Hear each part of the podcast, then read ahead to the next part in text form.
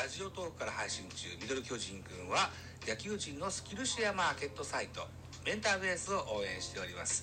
概要欄に URL を記載しておりますのでぜひチェックよろしくお願いします。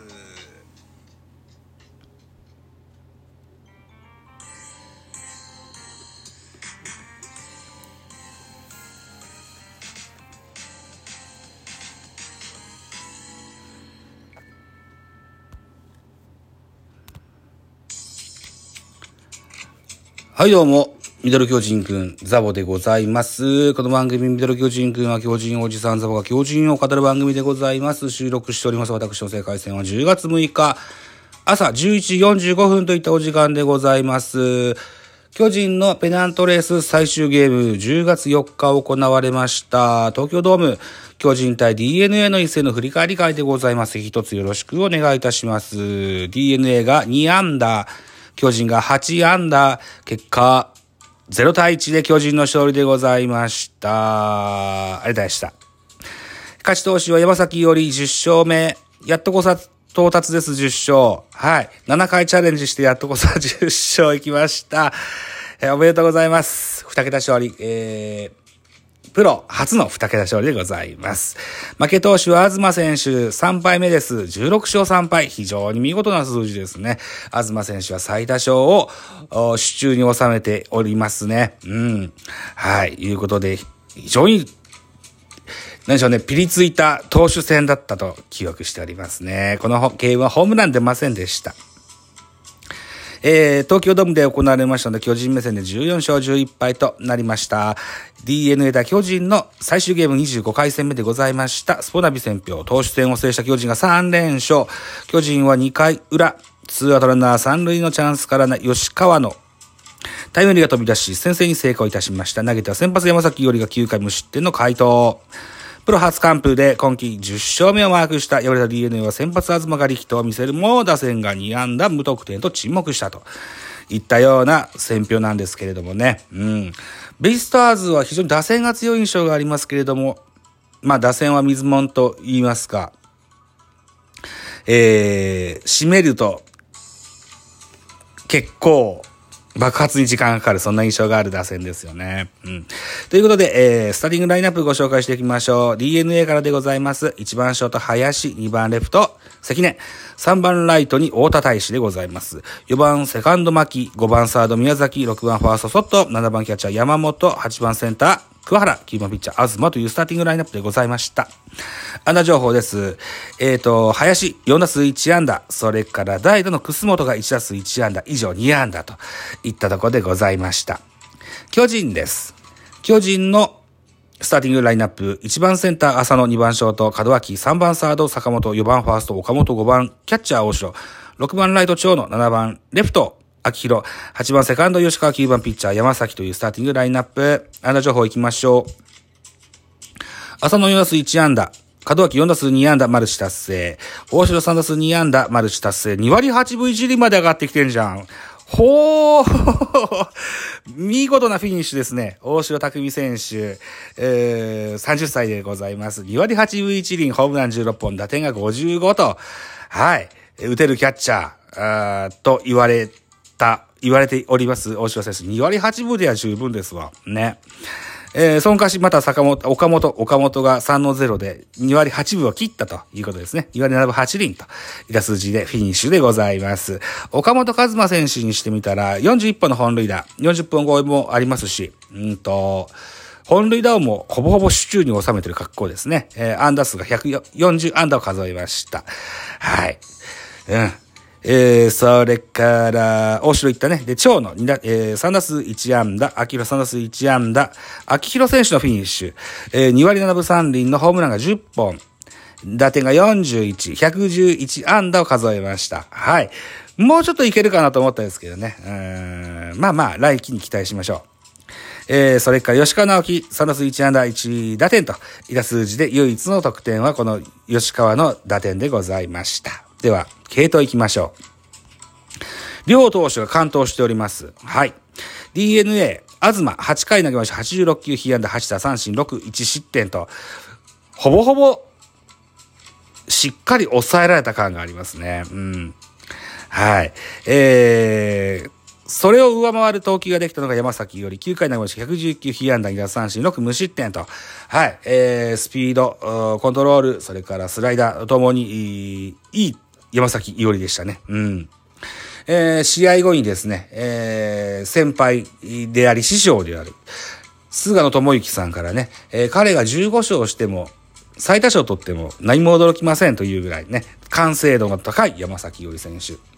7度足踏みした2桁まで、えー、足踏みしたじゃないですけどね、ここでトントントンとか出てたらね、東選手に並ぶこともできたかもしれませんが、まあ、しゃあないですわね。えー、来季にこれも期待したいかな、いうふうに思います。では、得点シーンの振り返り、唯一2回裏巨人の攻撃でございます。先頭バッター、大城が、えー、センターへヒットを放ちます。ノーアウトランナー一塁で長野ライトへヒット。ノーノーアウトランナー一塁二塁で秋広6、4、3のダブルプレーに倒れまして、えー、ツーアウト三塁と形を変えます。そしてバッターは8番の吉川直樹、ライトへタイムリーヒットを放ちまして、巨人が先制。唯一虎の子の1点がこの打点でございました。1対0巨人の勝利といったゲームでペナント終了でございます。そし、ということで、えー、このゲーム DNA 勝てば2位決定だったんですけども、負けましたので、2位は広島、3位が巨人と、あ、じゃあ3位が DNA となって巨人は4位でございました。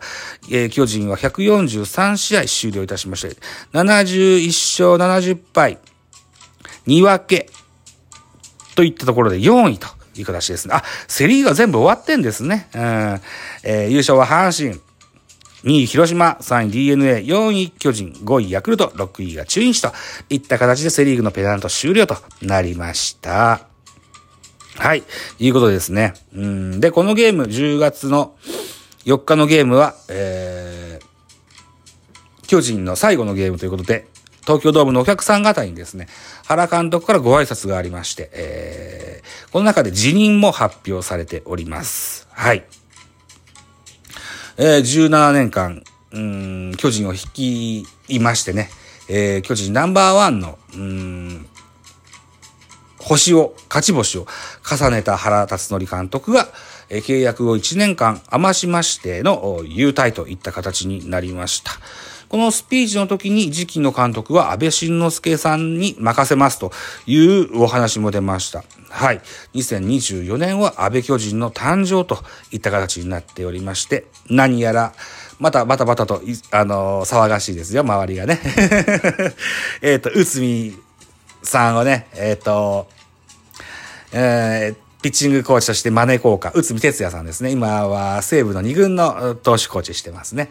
とかね、えー、えー、ファーム総括コーチの桑田さんを2軍監督にして、2軍監督の新岡さんを1軍のヘッドコーチにしようか。とかね、そのような、バッティングだったっけな？バッティングコーチだったっけな？まあそのような動きが徐々にあります。またですね、坂本サードというコンバートによりまして、ファーストが岡本だったり、秋広だったりということもあって、今、中田翔選手が FA を10校中というようなお話も出てるそうですね。うん。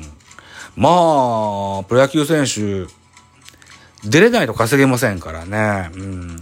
これしょうがないことだと思ってます。あの、中には、中に、ファンの中にはね、巨人ファンの中には、えー、恩を忘れやがってみたいなことを言ってる方もいらっしゃいますけれども、それはそれ、これはこれだと僕は思ってますのでね。うん、中田選手にとってベストな将来が選択できたらいいかなと僕は切に願っております。はい。いうことで、うん、ミドル巨人くんの、えー、2023年のゲームの振り返りも終了となります。はい。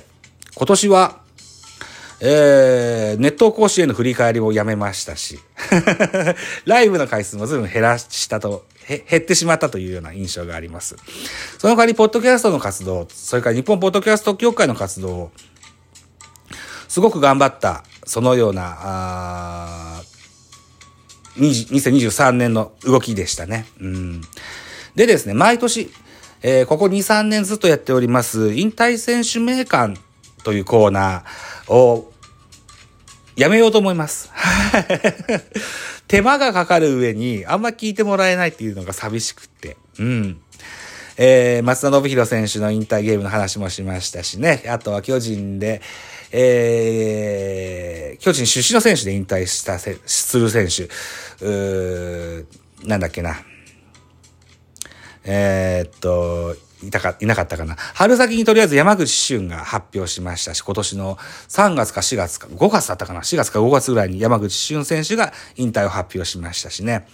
うん。あとは、カープで市岡選手も引退を発表しましたね。え大竹寛選手の人的保障で巨人に来た選手なんですけどもね、えー、一岡選手も引退と、を発表。それから戦力外で言うと、阪神山本康弘選手ですとか、で、DNA の宮国良介選手や田中俊太選手なんかも、お来季の構想外という告知を受けたそうですけれどもね、まあ彼らが引退するかどうかは別にして、うん。今までそう、引退を発表した選手に関して、それから一軍に貢献した選手に関しての特集をやってたやつを今年からやめますと。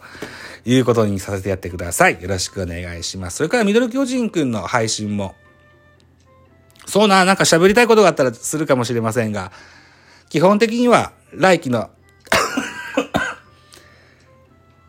来季のキャンプインぐらいかなまでは、もしかしたらやんないかもしれません。はい。やんないかもしれませんけども、ラジオトークの方には席は置いておきますので、はい。